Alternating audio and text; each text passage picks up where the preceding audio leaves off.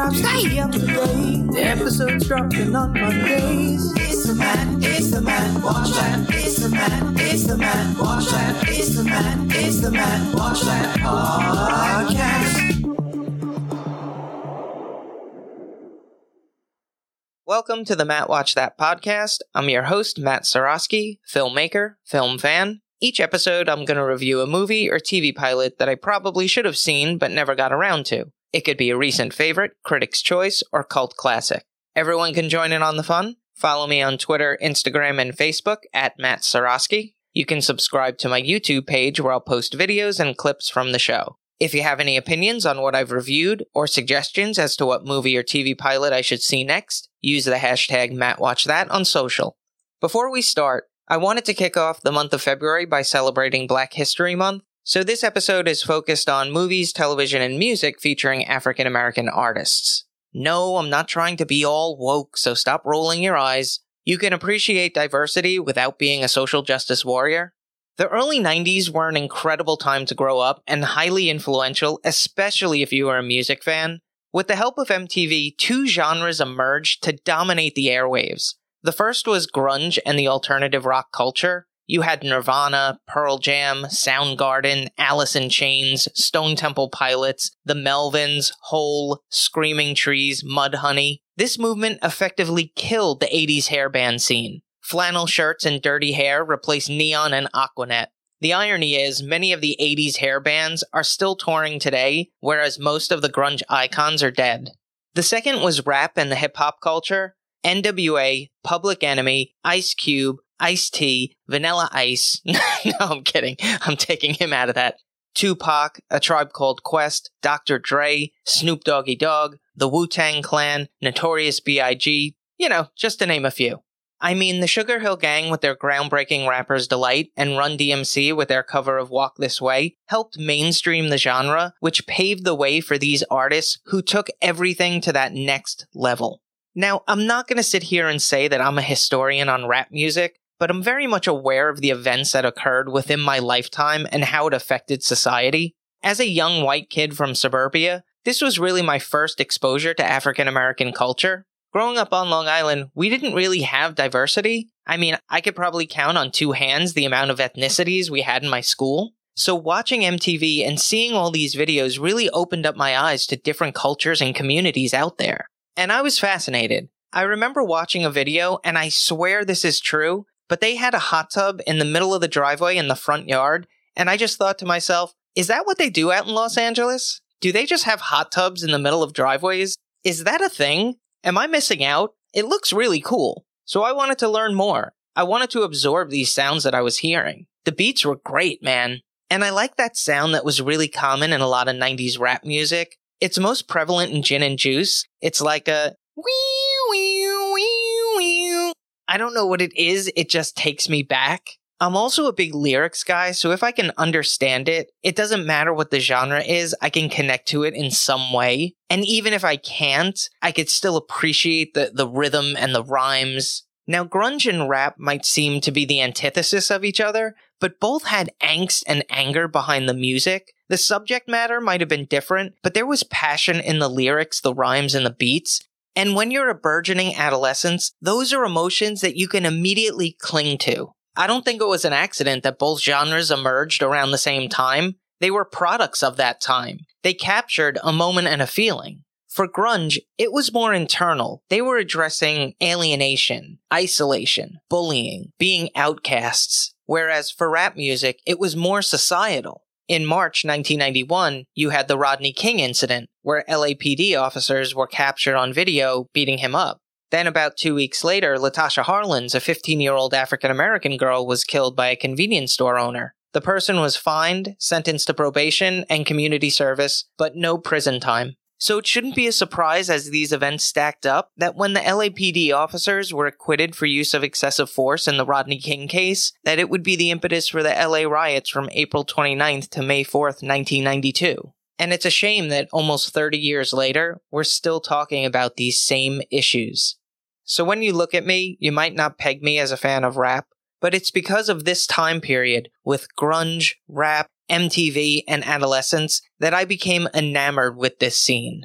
Unfortunately, the deaths of Kurt Cobain, Tupac, and Biggie effectively ended this era. Other artists have emerged, the music has evolved, but the defiance, the intensity, and the spirit that was so prevalent has not been equaled. On to the main attraction. Each review will end with a ranking out of 5 stars. 1 star is skip it, 2 stars is watch at your own risk, 3 stars is standard fare, 4 stars is worth checking out, and 5 stars must see. Now, if I give a title 5 stars, it doesn't mean I'm comparing it to Casablanca or Jaws or Seinfeld. I rank titles based on other movies or TV series in that genre and at that time period. So let's jump into it. I'll keep the spoilers to a minimum, tangents to a maximum. These are my ruminations and observations of the movie. Fruitvale Station from 2013, starring Michael B. Jordan as 22 year old Oscar Grant, who we follow around the Bay Area on the final day of his life. I was not initially aware of this tragic story until the movie was released in theaters. It either shows that I had blinders on at the time, or the news media didn't report it nationally. It was written and directed by Ryan Coogler, who helmed Black Panther and Creed. This was his debut feature length film, and the talent is immediately apparent. Great camera work, good shots, solid performances. Previously, he directed a few shorts and won some contests, which put him on the radar of Nina Yang Bongiovi and Forest Whitaker, who were producers on the film. Now, this is the first biographical movie I'm reviewing, and all my comments will be about how the characters presented in the film. These are the impressions that I get from that. I'm certainly not making a judgment on the man, Oscar Grant. Michael B. Jordan delivers a nuanced performance, balancing the good hearted nature of Oscar and the vices holding him back. I first saw him in episodes of Parenthood as Haddie Braverman's boyfriend, and he appeared in another Jason Katims produced series, Friday Night Lights. It's been fun watching him progress and develop as an actor. Whether it's Oscar Grant, Adonis Creed, or Killmonger, he always seems to have something that's custom to that character. But in each role, he's so natural. I really feel like I'm looking at a different person. He might physically look the same, but there's something about the characteristic that makes that persona stand out. Melonie Diaz portrays his girlfriend Sophina, who is the mother of his daughter Tatiana. I knew the actress looked familiar, and she appeared in the movie Lords of Dogtown, which I used to be obsessed with. I think it was the first film that I had seen Heath Ledger in, and thought his performance was really unique. So it's New Year's Eve and they're making resolutions. Oscar vows to change his ways, and that leads to a conversation about his infidelity, which she believes has occurred more than once. They're an imperfect family, but you can tell that there's a deep love between them. Octavia Spencer plays his protective mother Wanda, the last movie I watched her in was Ma, and here she plays an entirely different type of Ma.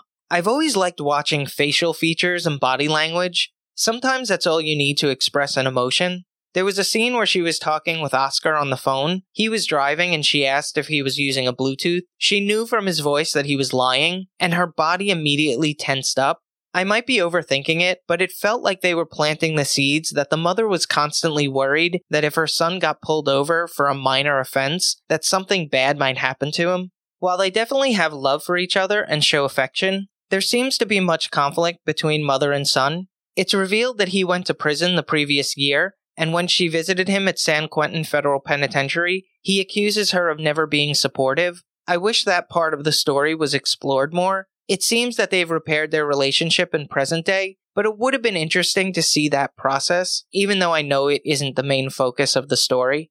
Wanda's birthday is on 1231, so Oscar drives around the city running errands, preparing for that celebration, as well as planning for New Year's Eve.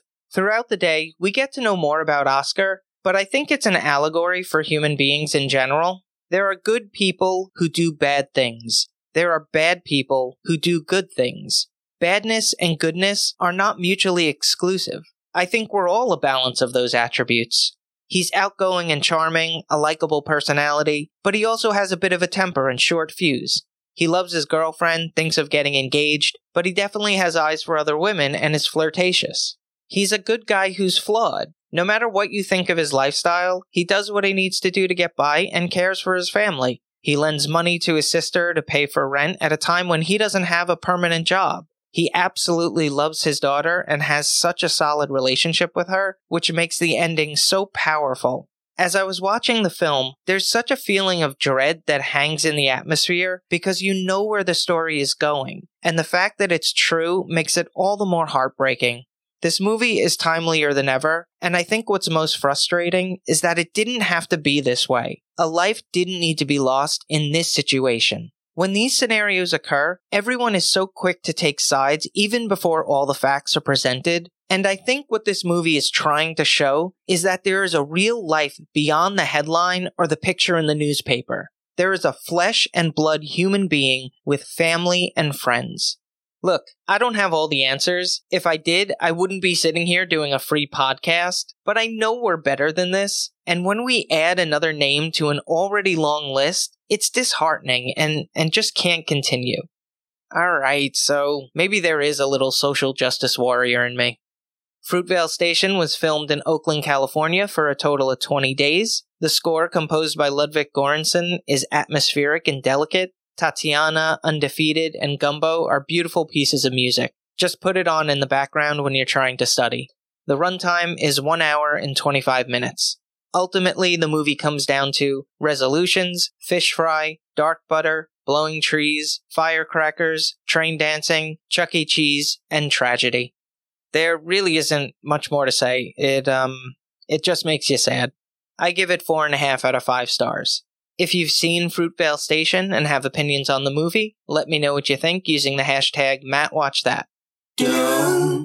Moving right along, each episode I'm going to post clips that I think people should watch. It could be movie trailers, music videos, interviews, or something completely random. Search for my YouTube page and there will be a playlist called Matt Watch That Playback. The Pointer Sisters were a female vocal group formed in 1969, starting off with Anita, Bonnie, and June. They became a foursome when Ruth joined in 1972.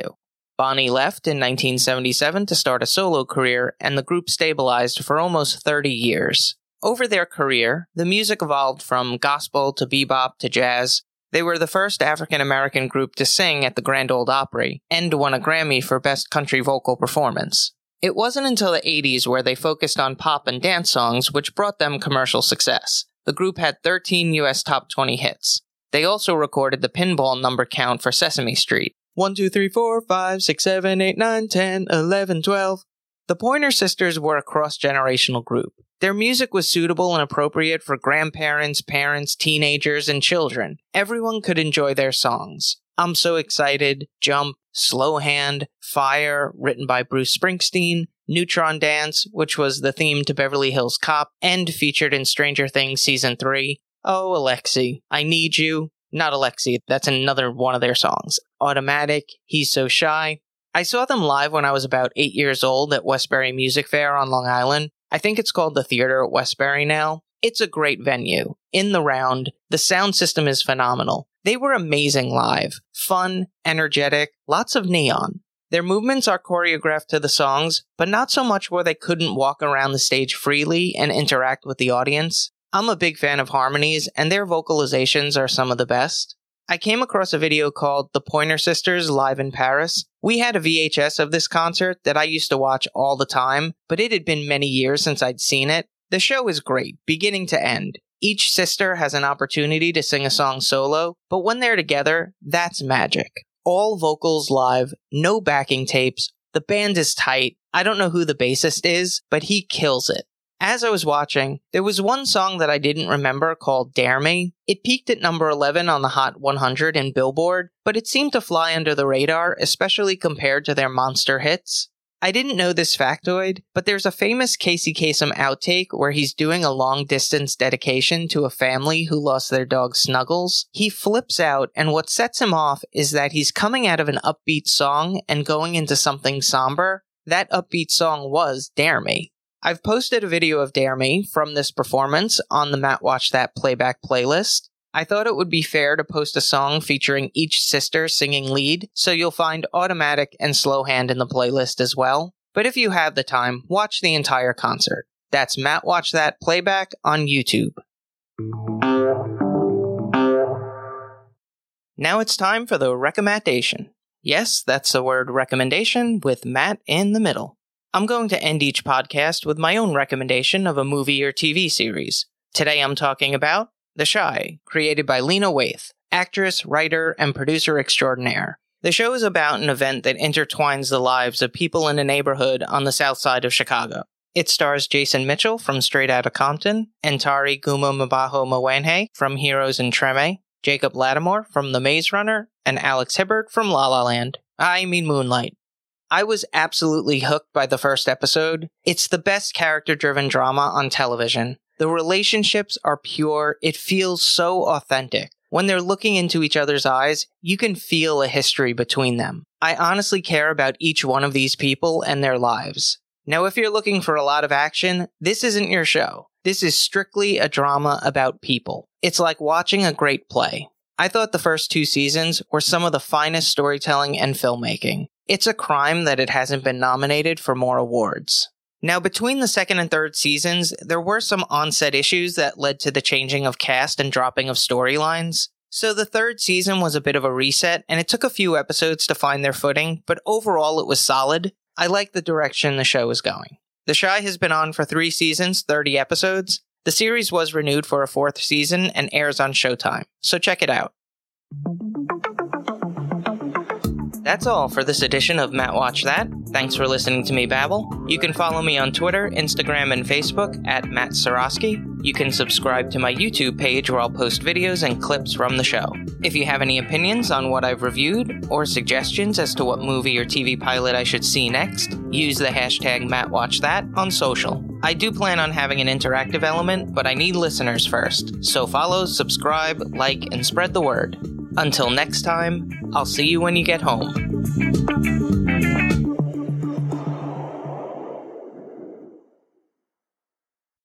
Now, if I give a title five stars, it doesn't mean I'm comparing it to Casablanca or Saw or Saws. And he appeared in another Jason Catman's, oh boy, Catham's Cat. I'm a big fan of harmonies, and their vocal of oh. The Chi has been on for 30 seasons. 30 seasons. Boy, the kids that started out at 12, they're like in their 40s now.